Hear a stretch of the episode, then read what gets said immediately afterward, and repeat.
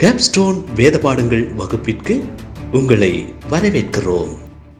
ஆண்டவரும் உலக ரட்சகருமாகிய இயேசு கிறிஸ்துவ நாமத்தினால உங்களுக்கு அன்பின் வாழ்த்துக்கள். எல்லாரும் நல்லா இருக்கீங்கன்னு நாங்க விசுவாசிக்கிறோம். சோ இன்னைக்கு நானும் விமலனாவும் உங்களோட போன எபிசோட்ல ஆஹ் பார்த்துட்டு இருந்த காரியங்களை தொடர்ச்சியா நாங்க உங்களோட பேசி வந்திருக்கிறோம். சோ போன எபிசோட்ல நம்ம பார்த்தோம் ஆஹ் நமக்கு ரட்சிப்புங்கிறது நம்மளுடைய கிரியையினால அல்ல ஆண்டவருடைய கிருபையினாலதான் நமக்கு வருது அப்படிங்கறத நம்ம பார்த்தோம். சோ அநேகர் யோசித்து கொண்டு இருக்கலாம். ஆஹ் நம்ம கிரியையினால இனிமேட்டு ஆண்டவரை பிரியப்படுத்த முடியாது அப்படின்னு சொல்லிட்டு அநேகர் வந்து இதை பத்தி யோசித்து கொண்டிருக்கலாம். ஸோ நம்மளுடைய சபைகள்லயே எடுத்துட்டோம் அப்படின்னு பா பார்த்தா நிறைய பேரு ஆஹ் காணிக்கை கொடுக்குறாங்க. அதாவது தஸ்ம பாகம் கொடுக்குறாங்க. அப்போ பழைய ஏற்பாட்டின் நியமப்படி வந்து தஸ்ம பாகங்கிறது வந்து பத்துல ஒரு பங்கு கொடுக்கணும் அப்படிங்கிறது தான் ஆனா புதிய ஏற்பாட்டுல வந்து பவுல் என்ன சொல்றாருன்னா உற்சாகமாய் கொடுக்கிறவனிடத்தில் தேவன் பிரியமா இருக்கிறார் அப்படின்னு சொல்லி சொல்றாரு. நம்ம எதுக்காக தஸ்ம பாகத்தை கொடுக்குறோம்? இப்ப தஸ்ம பாகத்தை நம்ம பத்துல ஒரு பங்கு கொடுக்குறோம்னு வைங்களேன் அதுலயே நம்ம ரொம்ப பெருமை பாராட்டுறோம். ஓ நான் ஒரு நாளையும் நான் தவற மாட்டேன் அப்படின்னுட்டு. அப்புறம் அந்த அதை வந்து நம்ம கொஞ்சம் எக்ஸ்ட்ராவா நம்ம கொடுக்குறோம் அப்படின்னு சொன்னா அதுலயும் நம்ம ரொம்ப பெருமைப்பட்டு சாட்சியெல்லாம் கூட நிறைய பேர் சொல்றாங்க. நான் இவ்வளவு கொடுத்துட்டு இருந்தேன் இப்ப இவ்வளவு கொடுத்தோடனே கர்த்தர் வந்து என்னை ஆசிர்வதிச்சாரு அப்படின்ட்டு. ஆக்சுவலா நான் பார்த்தோம்னா அது ஒரு தவறான ஒரு சாட்சி. ஆண்டவர் வந்து எப் என்னைக்குமே வந்து நம்மளுடைய அதாவது உலக பிரகாரமான காரியங்கள் மெட்டீரியலிஸ்டிக் பிளெஸிங்ஸ் ஆண்டவர் வந்து நம்ம மெட்டீரியலா ஆண்டவர் கிட்ட கொடுக்கறதுல கொடுக்கறதால வந்து ஆண்டவர் வந்து நம்மளை வந்து ஆசீர்வதிக்க மாட்டார். இது வந்து நம்ம சாட்சி சொல்லும் போதே அதுல நமக்கு ஒரு பெருமை ஒரு ஒரு கர்வம் வந்து அந்த இடத்துல வந்துருது.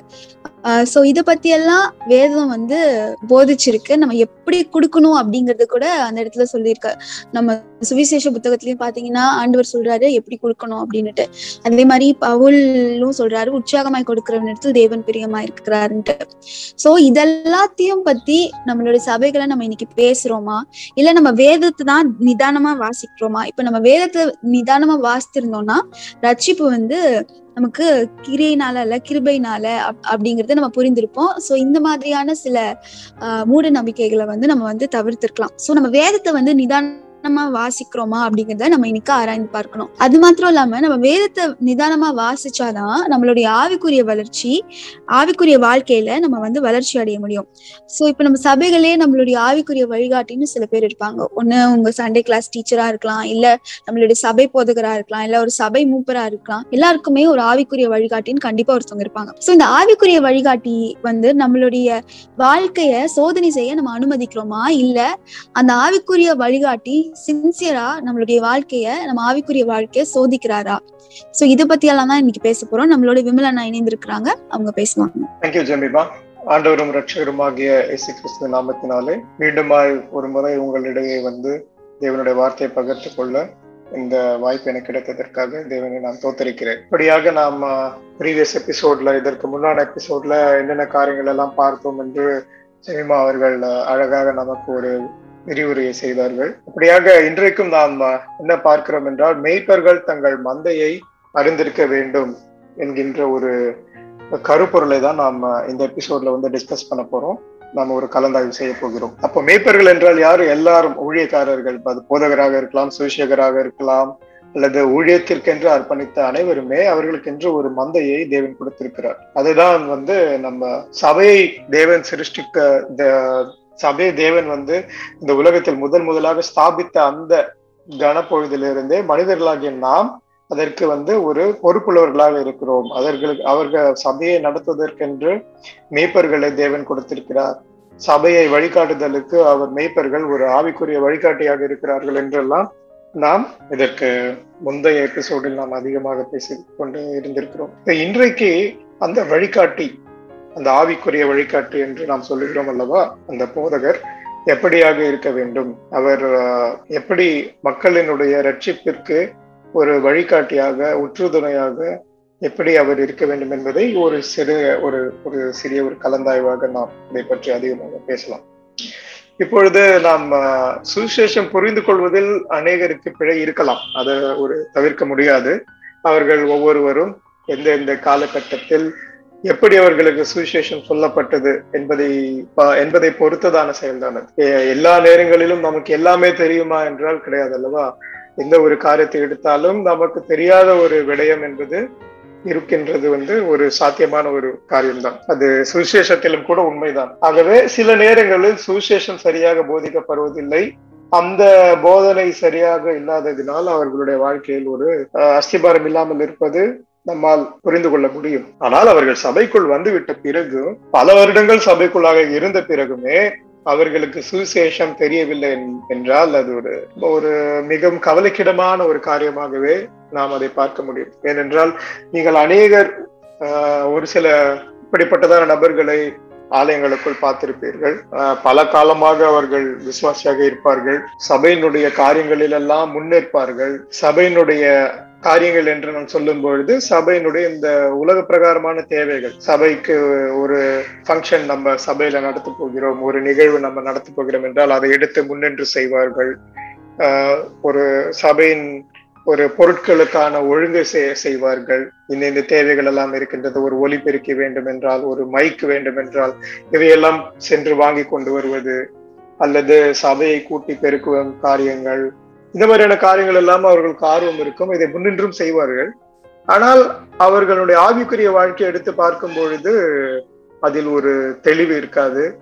உங்களுக்கு சுவிசேஷம் பற்றி என்ன ஒரு கருத்து இருக்கின்றது என்று கேட்டால் சுவிசேஷத்தை அவர்களால் ஒரு ஆஹ், கா- ஒரு பொருளாக அவர்களால் விவரித்து சொல்ல முடியாது. சுவிசேஷம் என்றால் என்ன என்று விவரித்து சொல்ல இயலாத அளவிற்கு இன்றைக்கு அநேக மக்கள் வெகு காலமாக சபையில் விசுவாசிகளாக வாழ்ந்து கொண்டு வருகிறார்கள். இவர்களுக்கெல்லாம் ஏன் இப்படி ஒரு நிலை வந்தது என்று நாம் பார்க்கும் பொழுது சபையில் இருக்கும் விசுவாசிகளினுடைய ஆவிக்கரை ஆவிக்குரிய நிலையை யார் அறிந்திருக்க வேண்டும்? சபையில் இருக்கக்கூடிய ஆவிக்குரிய விசுவாசிகளின் நிலையை அந்த சபையின் வழிகாட்டி அது போதகராக இருக்கலாம் இணை போதகராக இருக்கலாம் அல்லது ஒரு படி மேலே சென்று நாம் சொல்லும் பொழுது மூப்பர்கள் கூட சபையின் ஆஹ், மக்களினுடைய விசுவாசிகளினுடைய ஆவிக்குரிய நிலையை அறிந்திருப்பது மிக அவசியம். ஏனென்றால் வேதம் நமக்கு மிக தெளிவாக கூறுகிறது நாம் ஒவ்வொருவருமே சபையாக இருக்கிறோம்.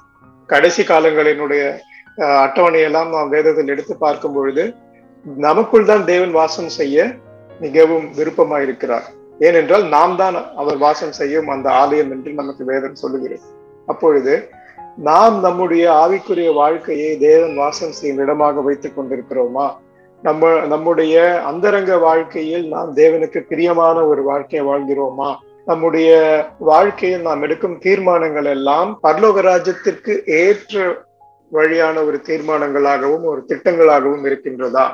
அல்லது தேவையில்லாமல் இந்த உலகத்தை மாத்திரமே நாம் கருத்தில் கொண்டு உலகத்தினுடைய தேவைகளை மாத்திரமே நம்முடைய மனதில் கொண்டு நாம் திட்டங்களையும் தீர்மானங்களையும் எடுக்கிறோமா? இதையெல்லாம் கண்காணிப்பது யார்? அதனால்தான் நாம் வேதத்திலே சில நேரங்களில் பார்க்கும் பொழுது போதகர் என்கின்ற இடத்தில் கண்காணியானவர் என்கின்ற ஒரு பொருளுமே இருக்கிறது அந்த இடத்தில். கண்காணி என்பது ஆலயத்தை ஆலயத்தின் சுற்றத்தை மாத்திரமே கண்காணிப்பவர் மாத்திரம் கிடையாது. ஆலயம் என்பது சபை மக்கள் கூடினால்தான் அது ஆலயம். அப்பொழுது அந்த சபை மக்களினுடைய ஆவிக்குரிய வாழ்க்கையை கண்காணிக்கிற ஒரு பொறுப்பை தேவன் இந்த ஊழிக்காரர் என்கின்ற போதகருக்கோ கண்காணியானவருக்கோ அல்லது ஆஹ், சுவிசேஷகருக்கோ அனைவருக்குமே இந்த பொறுப்பு இருக்கின்றது. ஆதலால் தான் இவர்கள் மக்களிடையே விசுவாசிகளிடையே சரியான கேள்விகளை கேட்க வேண்டும். அது அவர்களுடைய மனதை புண்படுத்தும் புண்படுத்தாது என்பதை தாண்டி ஆஹ், ஒரு சில நேரம் முடிந்த முடிந்த அளவு நாம் அவர்களுடைய மனதை புண்படுத்தாத வகையில் தான் கேள்விகளை கேட்க வேண்டும். அதே நேரத்தில் கேள்விகளை கேட்காமல் இருக்கக்கூடாது. சில வேளையில் அவர்கள் புண்படலாம். ஆனால் அந்த கேள்விகளை நாம் எழுப்பும் பொழுது சுவிசேஷ வாழ்க்கைக்கு கிறிஸ்தவ வாழ்க்கைக்கு அடிப்படையான கேள்விகளை நாம் அவ்வப்போது அவர்களிடையே சோதனை செய்து கொண்டே இருக்கும் இருப்பது ஊழியக்காரர்களுக்கு ஒரு மிகப்பெரிய பொறுப்பாகவே இருக்கின்றது. உதாரணமாக ஆஹ், ஒரு கதை என்னுடைய நினைவிற்கு வருகின்றது. ஆஹ், ஒரு சுசேஷகர் ஒரு ஆலயத்திற்கு செல்கிறார். அவருடைய இடத்தை அல்லாத வேறு ஒரு இடத்தில் இருக்கின்ற ஒரு ஆலயத்திற்கு செல்கிறார். அந்த ஆலயத்தில் அவர் உற்சாகமாக கடவுளுடைய வார்த்தையை விசேஷித்த விதமாக இந்த ரட்சத்திற்குரிய செய்தியை அவர் பதிவிட்டு விட்டு இறங்கி வரும் பொழுது அந்த ஆலயத்தில் இருந்த ஒரு மூப்பர் அவர் கிட்டத்தட்ட ஒரு நாற்பது வருட காலமாகவே வந்து அந்த ஆலயத்தோடு அவர் இருக்கிறார். அவர் ஒரு ஆஹ், ஒரு மிடில் ஏஜ்டு அதாவது ஒரு ஐம்பது நாற்பதுல இருந்து ஐம்பது வயதுக்குட்பட்ட ஒரு ஒரு நபராகவே அவர் இருக்கிறார். அப்படிப்பட்ட வயதுள்ள ஒருவர் அந்த அன்றைக்கு செய்தி கொடுத்த தேவ செய்தி கொடுத்த அந்த நபரிடம் சென்று நான் உங்களிடம் பேச வேண்டும் என்றார். இவர் சரி என்று சொல்லிவிட்டார். ஆனால் அங்கு அவர்கள் எதுவும் பேசவில்லை. மறுநாள் அவர் அவரை வீட்டிற்கு அழைத்தார். அப்பொழுது இவர் போகிறார். இவரை பற்றி எந்த ஒரு அஹ், பின்னணியும் தெரியாது. அழைத்தவனுடைய பின்னணி இந்த அஹ், செய்தி கொடுத்தவருக்கு தெரியாது. இவர் சென்று அவரிடம் பேசின போது அவர் சொன்னார் நான் உங்களுடைய செய்தியை கேட்ட பிறகுதான் நான் அறிந்தேன். ரட்சிப்பு என்றால் என்ன என்பதை தேவனுடைய திட்டம் என்னால் என்ன என்பதை நான் உங்களுடைய செய்தியை கேட்ட பின்புதான் நான் முற்றிலுமாக அறிந்து கொண்டேன். இன்றுதான் நான் முழுமையாக ரட்சிப்படைந்ததாக நான் நம்புகிறேன்.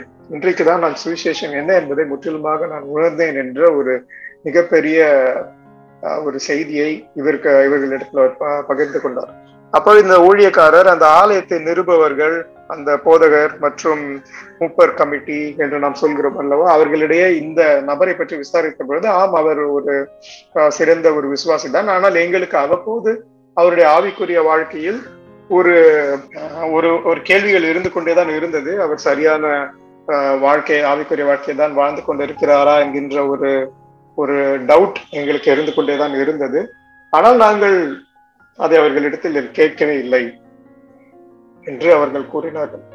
இதன் மூலமாக நாம் என்ன தெரிந்து கொள்கிறோம் என்றால் கண்காணியானவர்கள் அல்லது போதகர்கள் மற்ற சூஷேக சூஷ மற்ற விசுவாசிகளிடத்தில் சென்று அவர்களுடைய ஆவிக்குரிய வாழ்க்கையையும் அவர்களுடைய ஸ்திரத்தன்மையும் சோதிப்பது மிக அவசியமாக இருக்கிறது. நம்முடைய ஆலயத்திற்கு வருகின்ற ஒரு விசுவாசி நம்முடைய சக நண்பராக இருக்கலாம் அல்லது நம்முடைய யாராக வேண்டுமானாலும் அவர்கள் இருக்கலாம் அவரும் நாமும் சகோதர சகோதரிகளாக இருக்கிறோம் அப்படி இருக்கும் பொழுது நாம் ஒருவருக்கொருவர் பக்தி விருத்திக்கு ஏதுவான காரியங்களில் செயல்படுவதே தேவனுடைய சபைக்குரிய திட்டமாக இருக்கிறது. அப்படி பார்ப்போம் என்றால் நாம் ஒரு சரியான கேள்வியை அவர்களிடத்தில் வைக்கும் பொழுது அது அவர்களை யோசிக்க வைக்கிறது. அந்த கேள்வி அவர்களை ரட்சிப்பிற்கு எதுவாக வழிநடத்துகிறது. ஆகவே நாம் அநேக நேரங்களில் சுவிசேஷகர்கள் அல்லது போதகர்கள் என்ன நினைக்கிறார்கள் என்றால் மேடை ஏறி சென்று சுவிசேஷத்தை போதிப்பது மட்டும்தான் அவர்களுடைய பொறுப்பு. அதாவது லகுவாக சொல்ல வேண்டும் என்றால் தேவ செய்தியை கொடுப்பது மட்டும்தான் ஒரு போதகரனுடைய வேலை. தேவ செய்தியை கொடுப்பது மட்டும்தான் ஒரு சுவிசேஷகரனுடைய வேலை. மற்றபடி அவர்களுடைய ஆவிக்குரிய நிலைமையை சபையினுடைய சபை விசுவாசியினுடைய ஆவிக்குரிய நிலைமையை அறிந்து ஆராய்வதெல்லாம் தேவையற்றது என்று இவர்கள் நினைக்கிறார்கள். இது ஒரு கவலைக்கிடமான ஒரு எண்ணமாகவே தெரிகின்றது. ஏனென்றால் தேவன் ஒரு மந்தையை கொடுத்திருக்கின்றார். அவர் ஏதோ ஒரு முறை மட்டும் சொல்லிவிட்டு நீங்கள் சகல சிருஷ்டிக்கும் போய் சுவிசேஷத்தை சொல்லுங்கள் சொல்லிவிட்டு ஓடிவிடுங்கள் என்றெல்லாம் அவர் சொல்லவில்லை. சொல்லி அவர்களிடத்தில் நாம் ஊழியம் செய்ய வேண்டும். அப்பொழுது அவர்களிடத்திலேயே நாம் தங்கி தாபரிக்கும் பொழுது ஒரு போதகர் என்பவர் ஆஹ், ஒரு பாரம்பரிய சபையை நாம் எடுத்துக்கொண்டாலும் சரி அந்த சபையிலும் கூட ஐந்து வருடத்திற்கு ஒரு முறைதான் போதகர் மாற்றப்படுகிறார். அப்படி என்றால் ஐந்து வருடம் அந்த போதகர் அந்த மக்களிடையே தங்கி தாபரித்து அவர்களுக்கு ஒரு ஆவிக்குரிய வழிகாட்டியாக இருக்க வேண்டும். அப்படி என்றால் அந்த ஐந்து வருடத்தில் அந்த போதகர் அந்த மக்களினுடைய குடும்ப திட்டங்களில் செயல்களில் எவ்வாறாக ஈடுபடுகிறார்? ஆவிக்குரிய ஆலோசனைகளை தந்துதான் அவர் அதில் ஈடுபடுகிறாரா? ஒவ்வொரு சபை விசுவாசிகளுடைய தனிப்பட்ட வாழ்க்கையில் அவர் எவ்வாறாக ஈடுபடுகிறார்? சரியான கேள்விகளை எடுத்து அவர்கள் முன் வைத்து அவர்கள் ஆவிக்குரிய வாழ்க்கையிலிருந்து வழுவி விழும்பொழுது அவர் அவர்களை உற்சாகப்படுத்தி சரியான கேள்விகளை கேட்டு அவர்களை மனம் திரும்ப வைக்கிறாரா? இந்த காரியங்கள் எல்லாம் மிகப்பெரிய பொறுப்பா இருக்கிறது. ஆகவே நாம் போதகர்களாக இருக்கலாம் சுவிசேஷகர்களாக இருக்கலாம் அல்லது விசுவாசிகளாகவும் நாம் இருக்கலாம். இந்த நிகழ்ச்சியை கேட்டுக்கொண்டிருக்கிற நீங்கள் பல பரிமாணங்களில் இருக்கலாம். ஆனால் முக்கியமான பரி முக்கியமான ஒரு காரியம் நாம் இதிலிருந்து தெரிந்து கொள்ள வேண்டியது என்னவென்றால் நாம் ரட்சிப்பிற்கு ஏதுவான ஒரு சோதனையை நம்முடைய வாழ்க்கையில் சோதித்துக் கொண்டே இருக்க வேண்டும். அது நம்முடைய ஊழியக்காரரிடத்திலிருந்து வரு- வரும்பொழுது அது மிக நல்லதாகவும் நன்மையாகவும் இருக்கின்றது. அவர் நம்மை ஒரு நெறிமுறைக்குள்ளாக நம்மை எடுத்து செல்கிறார். ஆகவே இதை பற்றி நாம் இன்னும் அதிகமாக ஒரு சிறிய இடைவெளிக்கு பின்பு நாம் இதை பற்றி கலந்தாய்வு செய்வோம். நீங்கள் கேட்டுக்கொண்டிருப்பது கேப்ஸ்டோன் வேத பாடங்கள். மீண்டுமாக ஒரு சிறிய இடைவெளிக்கு பிறகு உங்களிடம் பேசுவது எனக்கு மிகுந்த சந்தோஷம் அளிக்கிறது. இப்பொழுதும் நாம் அநேக காரியங்களை குறித்து பேசிக்கொண்டு வருகிறோம். அதில் முக்கியமான காரியம் என்னவென்றால் ஜனங்களை ஊழியக்காரர்கள் போதகர்கள் சரியான கேள்வி கேட்க வேண்டும். சரியான கேள்வி என்றால் ஒரு ஞானமுள்ள கேள்வியாக இருக்க வேண்டும். அப்பொழுது அந்த கேள்வி அந்த ஞானத்தை யார் தருவார்? தேவன் தான் நமக்கு அந்த ஞானத்தை தர முடியும். அந்த ஞானத்தை வைத்து நாம் மக்களை ரட்சிப்பிற்கு ஏதுவான காரியங்களில் நாம் நடத்த முடியும்.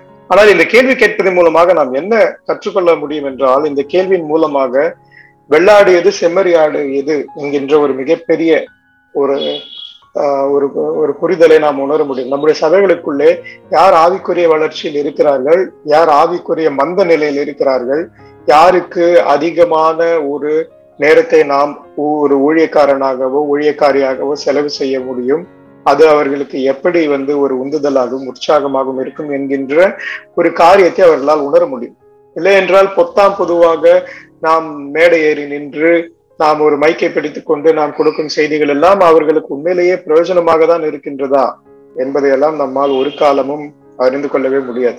அந்த நேரம் நீங்கள் மேடையை விட்டு இறங்கியவுடன் நாம் செய்தி கொடுப்பவரிடத்தில் வந்து சொல்வார்கள் எனக்கு இந்த இன்றைய செய்தி எனக்கு மிகவும் பிரயோஜனமாக இருந்தது. இன்றைய செய்தி என்னுடைய இருதயத்தை தொட்டது. இன்றைய செய்தி என்னுடைய வாழ்க்கைக்கு மிக அவசியமாக இருக்கும் என்று நான் விசுவாசிக்கிறேன் என்றெல்லாம் வந்து போற்றுவார்கள். அது அந்த வேலையை நாமும் செய்திருப்போம். விசுவாசி ஆகிய நாமும் நான் செய்தி கொடுத்தவர்களை செய்தி கொடுத்தவர்களிடத்தில் சென்று நாம் இதை சொல்லியிருப்போம். செய்தி கொடுத்தவர்களுக்கும் இந்த மாதிரியான ஒரு செய்திகளை கேட்ப இந்த மாதிரியான ஒரு பேச்சுகளை கேட்பது அவர்களுக்கு பழகின ஒரு செயலாக தான் இருக்கும். ஆனால் இதெல்லாம் ஒரு ஒரு எமோஷனல் உந்துதலாகவே என்று நான் பார்க்கிறேன். உண்மையிலேயே ஒரு செய்தி ஒருவருடைய இருதயத்தை தொட்டிருக்குமானால் அன்றைக்கு அவர் எதுவுமே அதை பத்தி சொல்ல மாட்டார். அவர் அந்த விசுவாசி ஒரு தீவிர யோசனைகளுக்குள்ளாக அவர் தன்னுடைய தப்பை உணர்ந்து தன்னுடைய தவறை உணர்ந்து அவர் ஒரு மனம் திரும்பும் முயற்சியில் ஈடுபடுவார். மனம் திரும்பிய பின்னர் தேவனோடு அவர் மீண்டுமாக இணைவார். அவர் மீண்டுமாக இணைந்த அந்த ஐக்கியத்தை அவர் கொண்டாடி அந்த சந்தோஷத்தை ஒரு ஒரு வாரம் கழித்தோ அல்லது ஒரு பத்து நாள் கழித்தோ அல்லது சில மாதங்கள் கழித்தும் கூட வந்து செய்தி கொடுத்த ஒரு இடத்தில் அவரால் சொல்ல முடியும் என்றால் அன்றைய தேதி சுமார் ஒரு இரண்டு மாதங்களுக்கு முன்பாக இந்த ஞாயிற்றுக்கிழமை அன்று நீங்கள் இப்படிப்பட்டதான் ஒரு செய்தியை கொடுத்தீர்கள். அந்த செய்தி என்னுடைய வாழ்க்கைக்கு மிகவும் பிரயோஜனமாக இருந்ததினால் என்னுடைய வாழ்க்கையில் இப்படி ஒரு பாவம் இருந்தது. அந்த பாவத்தை விட்டு தேவன் என்னை ஒரு நீங்கி வர எனக்கு ஒரு வழி ஆயத்தம் பண்ணி ரட்சிப்பு மூலமாக எனக்கு கிடைத்திருக்கின்ற இந்த நித்தியத்தை நான் பெற்றுக்கொள்ள உங்களுடைய செய்தி எனக்கு மிக பிரயோஜனமாக இருந்தது என்று ஒருவர் வந்து கூறினால் அப்பொழுதுதான் நாம் கொடுத்த செய்தி உண்மையிலேயே தேவனுடைய வார்த்தை அந்த வார்த்தை ஒரு கிரியை செய்தது என்பதை நம்மால் உணர முடியும். இல்லை என்றால் நாம் எதுகை மோனையாக நாம் செய்திகளில் பேசிவிடலாம் நன்றாக உதாரணங்களை வைத்து நாம் செய்திகளை கொடுத்து விடலாம் அப்படிப்பட்ட செய்திகளை தான் நாம் இன்று கேட்டுக்கொண்டும் இருக்கின்றோம். காதுக்கு இனிமையான செய்திகள் ஒரு சொற்பொழிவான வார்த்தைகள் ஒரு நிதர்சனமான உண்மை கூறிய காரியங்களை எடுத்து பேசுவது. இவைகளெல்லாம் நன்று கேட்பதற்கு இனிமையாக இருக்கின்றது மனதிற்கு லகுவாக இருக்கின்றது நம்முடைய இருதயத்திற்கு ஒரு ஆறுதலா இருக்கின்றது. அதெல்லாம் சரிதான். ஆனால் நம்முடைய ஆவிக்குரிய வாழ்க்கைக்கு நம்மை அது ஸ்திரப்படுத்துகிறதா? அது தேவனுடைய வார்த்தை என்றால் நம்முடைய இருதயங்களுக்குள் சென்று நம்மை ரட்சிப்பிற்கு நேராக நம்மளை மெருகேற்றிக் கொண்டே இருக்கின்றதா? அந்த வார்த்தைகள் எல்லாம் நம்மை புடமிட்டு கொண்டிருக்கின்றதா? நம் தினந்தோறும் செய்து கொண்டிருக்கின்ற அறிந்தும் அறியாமல் செய்து கொண்டிருக்கின்ற பாவங்களில் இருந்தெல்லாம் நமக்கு ஒரு விடுதலை தருகின்றதா? முதலாவதாக நமக்கு ஒரு உணர்வுள்ள இருதயத்தை அந்த வார்த்தை நம்மளுடைய இருதயத்தில் நம்முடைய பாவத்தை சுட்டி காண்பிக்கின்றதா?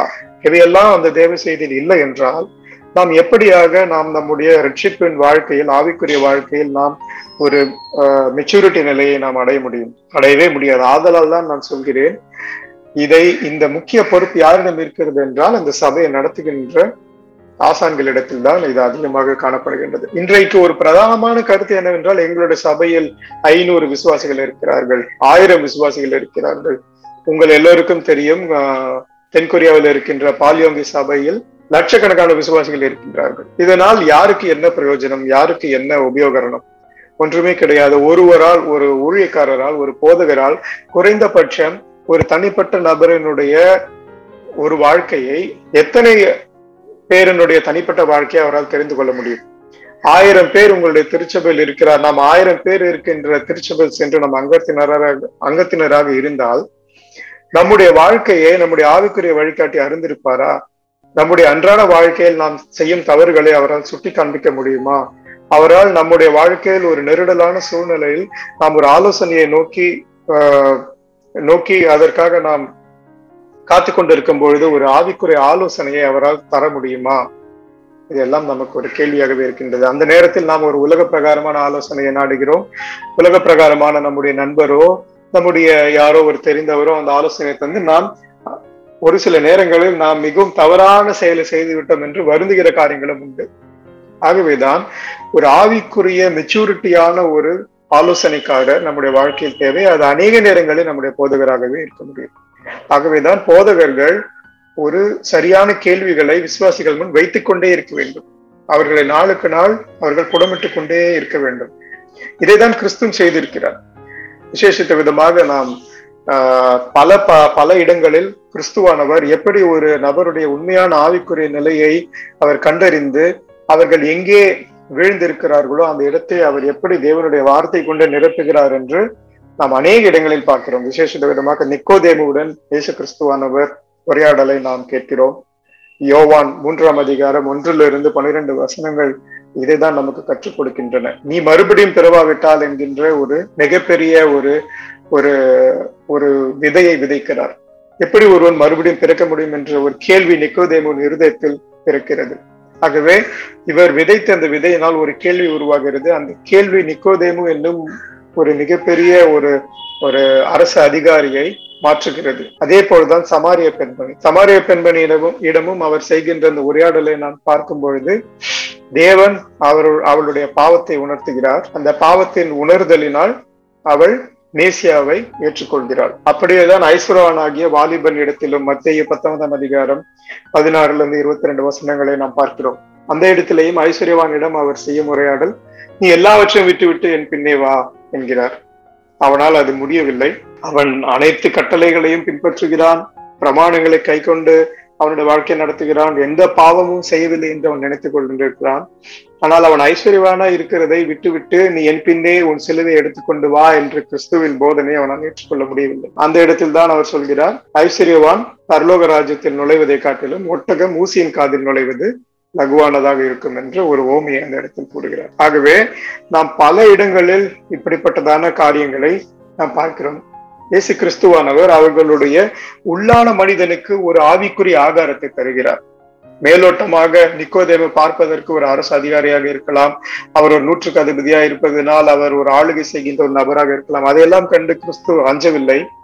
அவரிடத்தில் இருந்த பிழையை அவர் அவருக்கு நேராக சொல்கிறார். நிக்கோதேமுவே இத்தனை நாட்களாக நீ வந்து இத்தனை ஐந்து ஆகமங்களை படித்திருக்கிறார் பழைய ஏற்பாட்டை கடைத்து கரைத்து கொடுத்திருக்கிறாய். ஆனால் உனக்கு இது தெரியவில்லையே. உன்னால் மேசியாவை கண்டுகொள்ள முடியவில்லையே என்கின்ற ஒரு கேள்வியை வைக்கும் பொழுதுதான் நிக்கோதேமுவின் கண்கள் திறக்கப்படுகின்றது. ஆவிக்குரிய மந்த நிலைமையை இயேசு கிறிஸ்துவானவர் அங்கே உடைக்கிறார்.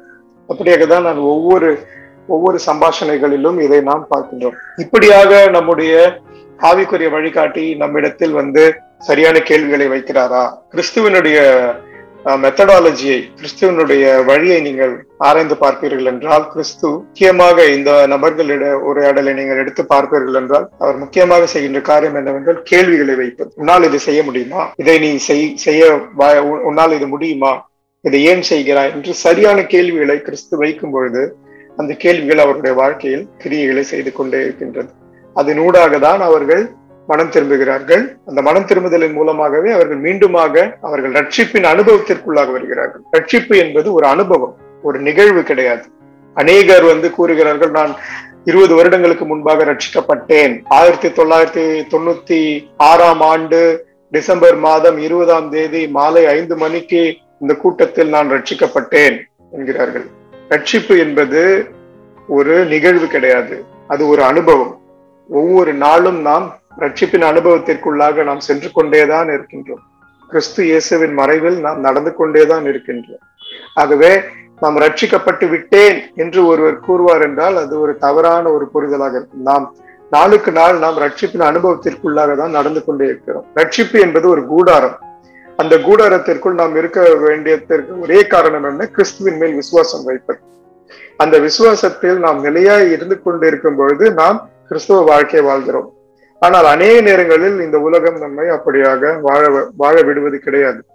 உலகம் என்று நான் கூறும்பொழுது நாம் பழகும் சக மனிதர்களாக இருக்கலாம் ஊடகமாக இருக்கலாம் ஏதோ ஒரு வகையில் நாம் கிறிஸ்துவத்தை விட்டு அந்த ரட்சிப்பின் கூடாரத்தை விட்டு நம்மை வெளியே கொண்டு வந்து இந்த உலக வாழ்க்கையை ருசி பார்க்கவும் உலக வாழ்க்கையில் நாம் சந்தோஷமாக கழிக்கவுமே இந்த காரியங்கள் நம்மை நெருக்கி கொண்டே இருக்கின்றன. ஆகவே ஒவ்வொரு நாளுமே நாம் ரட்சிப்பை ரட்சிப்பின் கூடாரத்திற்குள்ளாக தான் நாம் வாசம் செய்கிறோமா? இயேசு கிறிஸ்துவின் சிலுவையின் நிழலில் தான் நாம் தஞ்சம் புகுகிறோமா என்கின்ற ஒரு கேள்வியை ஒவ்வொரு நாளிலும் நாம் வைத்துக் கொண்டே இருக்கும் பொழுதுதான் அந்த கேள்வி நாம் ஒரு சில நேரங்களில் அதை விட்டு வழி விலகும் பொழுது நம்மை மீண்டுமாக கொண்டு வந்து சேர்க்கும். ஆகவே ஆவிக்குரிய வாழ்க்கையில் உண்மையான நிலையை கண்டுபிடிக்கும் முயற்சியில் ஊழியக்காரர்கள் முற்பட வேண்டும். ஆனால் அநேக நேரங்களில் அவர்கள் தயக்கம் காட்டுகின்றனர். ஏனென்றால் இப்படிப்பட்டதான ஒரு கேள்விகளை கேட்கும் பொழுது ஆஹ் அவர்கள் ஒருவேளை சபைக்கு வராமல் சென்று விடுவார்களோ இன்னும் சிலர் ஒருவேளை அவர்கள் வராமல் போய்விட்டால் நமக்கு காணிக்கை கிடைக்காமல் போய்விடுமோ என்கின்ற ஒரு சிந்தை இருக்கிறதே அது ஒரு அவல அவலமான ஒரு சிந்தனையாகவே நான் பார்க்கிறேன். மிகவும் ஒரு கவலைக்கிடமான ஒரு சூழலை தான் உருவாக்குகின்றது. இப்படிப்பட்டதான செயல்களில் ஈடுபடும் பொழுது நீங்கள் பார்த்திருப்பீர்கள் சபைக்கு அதிகமாக காணிக்கை கொடுக்கும் ஒரு பணக்காரர் இருப்பார். அவர்களிடத்தில் மிகவும் அன்பாகவும் மிகவும் நெருக்கமாகவும் பழக அநேக ஊழியக்காரர்கள் நினைக்கிறார். ஆனால் சபைக்கு ஒரு குறைவான ஒரு ஏழ்மையான ஒரு மனிதன் காணிக்க கொடுக்கிறார் என்றால் அவர்கள் ஏதாவது ஒரு தப்பு செய்தால் அதை சுட்டி காட்ட தயங்க மாட்டார்கள். நீங்கள் இது செய்தீர்கள் இது தவறு என்று பகிரங்கமாக சொல்வார்கள். ஆனால் ஒரு சபையில் இருக்க பணக்காரர் தவறு செய்தால் அதை அவ்வளவாக சுட்டி காண்பி காண்பிப்பதற்கு யோசிப்பார்கள். ஏன் இந்த தயக்கம்? இதுவுமே ஒரு பாவத்தின் ஒரு சாயலாக தான் நான் பார்க்கிறேன். பாவம் நம்முடைய வாழ்க்கையில் நம்முடைய மனதில் இருந்தால்தான் இந்த ஏற்றத்தாழ்வு இந்த ஒரு சமமின்மை சமமே இல்லாமல் இவரை ஒரு மாதிரியாகவும் அவரை வேறு ஒரு மாதிரியாகவும் கையாள தோன்றுகின்ற இந்த சிந்தனை இருக்கு அல்லவா? இதுவே பாவத்தின் ஒரு விளைவாக தான் நம்முடைய இருதயத்தில் வந்திருக்கிறது. ஆகவே நாம் ஆவிக்குரிய வாழ்க்கையில் உண்மையான நிலையை கண்டுபிடிக்கும் முயற்சியில் ஊழியக்காரர்கள் தயக்கம் காட்டக்கூடாது. அது யாராக இருந்தாலும் சரி அவர்களுடைய ஆவிக்குரிய வாழ்க்கையில் அவர்கள் ஒரு பர்சனல் லைஃபில் அவர்களுடைய தனிப்பட்ட வாழ்க்கையில் அவர்கள் வழி விலகி தவறு செய்து தவறு இழைக்கிறார்கள் என்றால் அதை நாம் சுட்டி காண்பிப்பது மிக அவசியமாக இருக்கிறது. அதே போல விசுவாசிகளாகவும் நீங்கள் ஆவிக்குரிய வாழ்க்கையில் ஒரு தவறு உங்களுக்கு ஒரு ஆலோசனை தேவை என்று இருக்கும் பொழுது உங்களுடைய ஆவிக்குரிய வழிகாட்டியை அணுகுவது மிக அவசியம். அந்த ஆங்கிலத்தில் ஒரு வார்த்தை சொல்லுவார்கள் அக்கௌண்டபிலிட்டி என்று. நாம் யாரிடம் நம்முடைய வாழ்க்கையின் கணக்கை ஒப்புவிக்கிறோம். கண்டிப்பாக நிச்சயமாக தேவன் இருக்கிறார். தேவனிடத்தில் நாம் பிரியம். தேவனிடத்தில் நாம் தினமும் நம்முடைய இருதயத்தின் ஆழத்திலிருந்து நம்முடைய ஜபங்கள் மூலமாக நாம் நம்முடைய வாழ்க்கையில் நடக்கிறதை சொல்லிக் கொண்டுதான் இருக்கிறோம். ஆனால் அநேக நேரங்களில் நமக்கு தேவன் வேத வார்த்தைகளின் மூலமாக வேதாகமத்தின் மூலமாக சொல்லும் நெறிமுறைகளை எடுத்துக்கொள்வது நம்முடைய இருதயத்திற்கு கடினமாயிருக்கிறது அந்த நேரத்தில் தான் நமக்கு ஒரு ஆவிக்குரிய வழிகாட்டி தேவை. அந்த ஆவிக்குரிய வழிகாட்டி தேவனுடைய கட்டளைகளையும் பிரமாணங்களையும் நம்முடைய தனிப்பட்ட வாழ்க்கையில் புரிந்து கொள்வதற்கு ஏதுவாக அவர் நமக்கு புரிந்து கொள்வதற்கு லகுவாக அவர் நமக்கு சொல்லிக் கொடுப்பார். இந்த காரியத்தில் இந்த நேரத்தில் உங்களுடைய உங்களுடைய வேலை ஸ்தலத்தில் நீங்கள் இவ்வாறாக நடந்திருக்க கூடாது. உங்களுடைய படிப்பில் நீங்கள் இந்த மாதிரியான செயல்களில் ஈடுபட்டு இருக்கக்கூடாது உங்களுடைய தனிப்பட்ட வாழ்க்கையில் உங்களுடைய துணையை நீங்கள் இவ்வாறாக தூஷித்திருக்க கூடாது என்கின்ற உங்களுடைய பிள்ளைகளை நீங்கள் இவ்வாறாக நடத்தக்கூடாது. இந்த மாதிரியான வார்த்தைகளை நீங்கள் உபயோகிக்க கூடாது இது மற்றவர்களை காயப்படுத்தும். இந்த மாதிரி செயல்கள் இந்த உங்களுடைய இருதத்தில் எழுகின்ற இந்த மாதிரியான யோசனைகள் இது மற்றவர்களை புண்படுத்தும். என்கின்ற இப்படிப்பட்டதான ஒரு ஆவிக்குரிய ஆலோசனையை நாம் வழங்குவதற்கு முன்னிற்கிறோமா? இரண்டாவது விசுவாசிகள் அதை ஏற்றுக்கொள்ள மனதா இருக்கிறார்களா? அல்லது நாம் எல்லாம் ஒரு ஒரு கோட்டை வரைந்து வைத்திருக்கிறோம். போதகர் என்றால் இவ்வளவுதான். நம்முடைய வாழ்க்கையில் அவருடைய பங்கு இவ்வளவுதான். ஆவிக்குரிய வழிகாட்டி என்றால் இவ்வளவுதான். எதுவாக இருந்தாலும் நான் தேவனிடத்திலிருந்து கற்றுக்கொள்வேன். நான் வேதத்திலிருந்து கற்றுக்கொள்வேன் என்று அநேகர் நினைக்கிறார்கள். எனக்கு ஒரு ஆவிக்குரிய வழிகாட்டியே தேவையில்லை என்று அநேகர் நினைக்கிறார்கள். ஆனால் வேதத்தில் அநேக இடத்தில் நாம் பார்க்கின்றோம். தாவீதனுடைய வாழ்க்கை எடுத்து பாருங்கள். தாவீதுக்கு ஒரு ஆவிக்குரிய வழிகாட்டி இருக்கின்றார். நீங்கள் அநேக சிறந்த லீடர்ஸை எடுத்து பாருங்கள். மோசையினுடைய வாழ்க்கையை எடுத்து பாருங்கள். நீங்கள் எத்தனை பேரினுடைய வேதத்தில் சிறந்த முற்பிதாக்களுடைய வாழ்க்கையை எடுத்து பாருங்கள். அவர்கள் எல்லோருக்குமே ஒரு வழிகாட்டி இருந்திருக்கிறார்கள். ஆகவே நாம் சபைக்குள்ளாக இருக்கின்றோம். சபைக்கென்று தேவன் ஒரு மேய்ப்பனை தந்திருக்கின்றார். அநேக சபைகளில் முக்கியமாக பாரம்பரிய சபைகளில் நாம் பார்க்கிறது என்னவென்றால் போதகருக்கு ஒரு வருடத்திற்கு உண்டான தேவ செய்தியை அந்த வருட துவக்கத்திலேயே கொடுத்து விடுவார்கள். செப்டம்பர் மாதம் இருபத்தி ஐந்தாம் தேதி என்ன செய்தி அவர் தர வேண்டும் என்பதை ஜனவரி மாதம் ஒன்றாம் தேதியே தீர்மானித்து கொடுத்து விடுகிறார்கள். செப்டம்பர் மாதம் இருபத்தி ஐந்தாம் தேதி அந்த நேரத்தில் சபைக்கு ஒரு தேவையா அந்த நேரத்தில் சபை ஒரு சோதனைக்குள்ளாக சென்றிருக்கலாம். அந்த நேரத்தில் ஒரு இடுக்கமான காலங்கள் இருக்கலாம். ஆனால் அந்த நேரத்தில் அந்த செய்தியை கொடுக்க விடாமல் சபைக்கு தேவையில்லாத ஒரு செய்தியை வழங்குவதே இந்த இந்த பாரம்பரிய சபைகள் செய்து கொண்டிருக்கிறார்கள். இப்படிப்பட்டதான காரியங்கள் எல்லாம் மாற வேண்டும். இப்படி இதை ஒழுங்கு என்று அவர்கள் நினைத்துக் கொண்டிருக்கிறார்கள். சபைக்கு ஒரு வழிகாட்டுதலுக்கு சபையின் போதகர் அந்த நேரத்தில் சபைக்கு என்ன செய்தி கொடுப்பது சால சிறந்ததாக இருக்கும் என்கின்ற ஒரு தெளிவை அந்த ஞானத்தை தேவன் அவர்களுக்கு தருவார். அதை எங்கோ அமர்ந்து கொண்டிருக்கும் ஒரு ஒரு கமிட்டி டிசைட் செய்யும் என்றால் தீர்மானிக்கும் என்றால் அப்பொழுது சபைக்கு ஒரு மெய்ப்பெண் அந்த மெய்ப்பெண் எவ்வாறாக தன்னுடைய ஆடுகளிடையே உரையாடி அந்த ஆடுகளுக்கு ஒரு ஆலோசனை கர்த்தாவாக இருக்க முடியும் என்பது ஒரு கேள்வியாகவே இருக்கிறது ஆகவே இப்படிப்பட்டதான காரியங்கள் எல்லாம் நம்முடைய ஆவிக்குரிய வாழ்க்கையில் வா- வாழ்க்கையில் நம்முடைய சடங்காச்சாரங்களாக சேர்ந்து கொண்டு நம்மை ஆவிக்குரிய வாழ்க்கையில் ஒரு மந்த நிலையிலேயே வைத்துக் கொண்டிருக்கின்றன. இதையெல்லாம் நாம் விட்டு வெளியே வர வேண்டும். ஏன்னா இதை இதை நீங்க பார்க்கும்பொழுதுதான் அநேக நேரங்களில் வெறும் வாயின் வார்த்தையில் நீங்கள் கேட்டீர்கள் என்றால் ஒரு சிலர் மிகவும் தேன் வந்து சொட்டுவது போல அவருடைய வார்த்தைகள் இருக்கும். தேவனை பற்றின அறிக்கைகளாக இருக்கட்டும் தேவனுடைய வார்த்தைகளை அவர்கள் பேசுகிறதாக இருக்கட்டும் மனப்பாடமாக வேத வசனங்களை சொல்லுகிறதாக இருக்கட்டும் அவர்கள் தேவனுக்கென்று எல்லா ஐக்கியத்திலும் முன்னின்று செயல்படுவார்கள் அதிக அதிக நேரம் ஆலயத்தில் இருப்பார்கள். ஆனால் அவர்களுடைய தனிப்பட்ட வாழ்க்கையை நாம் உற்று நோக்கி பார்க்கும் பொழுது அநேக தவறுகள் இருக்கும் அநேக ஏமாற்றங்கள் இருக்கும் அநேக ஆவிக்குரிய மந்த நிலையை நாம் பார்க்கிறோம் இந்த நேரங்களில் தான் இப்படிப்பட்டதான கேள்விகளும் நம்முடைய ரட்சிப்பிற்கு ஏதுவான சுவிசேஷத்திற்கு ஏதுவான சோதனைகளும் சோதனையிடுதலும் மிக அவசியமாய் நம்முடைய வாழ்க்கையில் இருக்கிறது. இதை பற்றி நாம் இன்னும் வரும் காலங்களில் அதிகமாக பேசுவோம். முக்கியமாக சுவிசேஷம் என்றால் என்ன என்பதை நாம் இன்னும் ஆழமாக நாம் சென்று கற்றுக்கொள்வோம். மீண்டுமாக உங்களை அடுத்த எபிசோடில் காண்கிறேன்.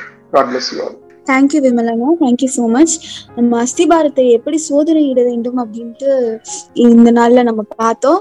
ஸோ மெயினா அதுல ஒரு ஆவிக்குரிய வழிகாட்டி ஒரு வேலை நீங்க ஒரு ஆவிக்குரிய பெற்றோரா இருக்கலாம் இல்ல உங்க உங்க பிள்ளைங்களை வளர்க்கிற பெற்றோரா இருக்கலாம் இல்ல ஒரு ஒரு நண்பனுக்கு ஒரு ஆவிக்குரிய நண்பனா இருக்கலாம் இல்ல ஒரு சண்டே கிளாஸ் டீச்சரா இருக்கலாம் இல்ல சபை போதகரா இருக்கலாம் இல்ல ஒரு கேர்சல் வச்சு நடத்துறவங்களா இருக்கலாம். ஆனா நீங்க ஒரு ஆவிக்குரிய வழிகாட்டியா இருக்கிற பட்சத்துல உங்களுக்கு கீழே இருக்கிறவங்களுடைய ஆவிக்குரிய நிலையை சோதிக்கிறது ரொம்ப அவசியமா இருக்கிறது.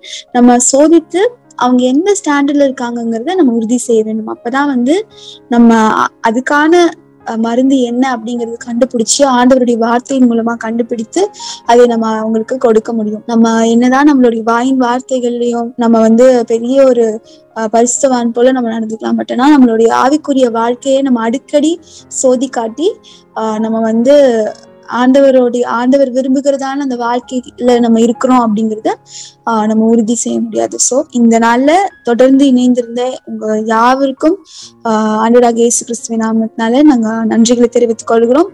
ஆஹ் நாளைக்கும் எங்களோட வந்து இணைந்திருங்க. நாளைக்கு நம்ம சுவிசேஷம் என்றால் என்ன அப்படிங்கிற ஒரு தலைப்புல நம்ம பார்க்க போறோம். இந்த எபிசோட் முடிக்கிறதுக்கு முன்னாடி நான் ஜெபம் செய்து முடிக்கிறேன். அன்பும் இருக்கும் பிதாவே அப்பா இந்த நல்ல ஒரு நாளை கொடுத்ததுக்காக நன்றி ராஜா. இந்த வேலையில கூட சுவாமி நாங்க ஆவிக்குரிய எங்களுடைய நிலை என்ன என்பதை சோதித்தறிய வேண்டும் அப்படிங்கிறத நாங்க பார்த்தோம் ராஜா. ஆண்டவரே இசப்பா எங்களுடைய ஆவிக்குரிய நிலையில நாங்க அக்கறை காட்டாம இருந்தா கூட தகப்பனே ஒரு விஷயம் நீர் எங்களை மன்னிக்கும்படியாக நாங்க செபிக்கிறோம் அப்பா. அப்பா எங்களுடைய ஆவிக்குரிய வாழ்க்கையில நாங்க வளரவும் ஆண்டவரே எங்களுடைய கிரியைகள் எதுவுமே செய்யாது. நாங்க உங்களுடைய கிருபையை நம்பியே நாங்க இருக்கிறோம் அப்படிங்கிறத நாங்க புரிந்து கொள்ளவும் நீங்க எங்களுக்கு வாய்ப்படுத்தீங்க ராஜா. அதற்காக உங்களுக்கு நாங்க நன்றி செலுத்துகிறோம் சுவாமி. ஒருவேளை நாங்க ரச்சிக்கப்பட்டுட்டோம் அப்படிங்கிறதுனால நாங்களே நாங்களே எங்களை பரிசுத்தவான்கள் என்று நம்பி எங்களுடைய காலத்தை கடத்தி கொண்டிருக்கலாம் ராஜா. ஆனா எங்களுக்கு நீங்க எங்களுடைய ஆவிக்குரிய நிலையை நீர் உணர்த்தும்படியாக நாங்க கேட்டுக்கொள்கிறோம் சுவாமி. உங்களுடைய காலத்துல ஒப்பு கொடுக்கிறோம் ஆஹ் இந்த ஒவ்வொரு நேயர்களுக்காகவும் நாங்க செபிக்கிறோம் அவங்களை ஆசீர்வதிங்க அவங்களுடைய குடும்பங்களை ஆசீர்வதிங்க.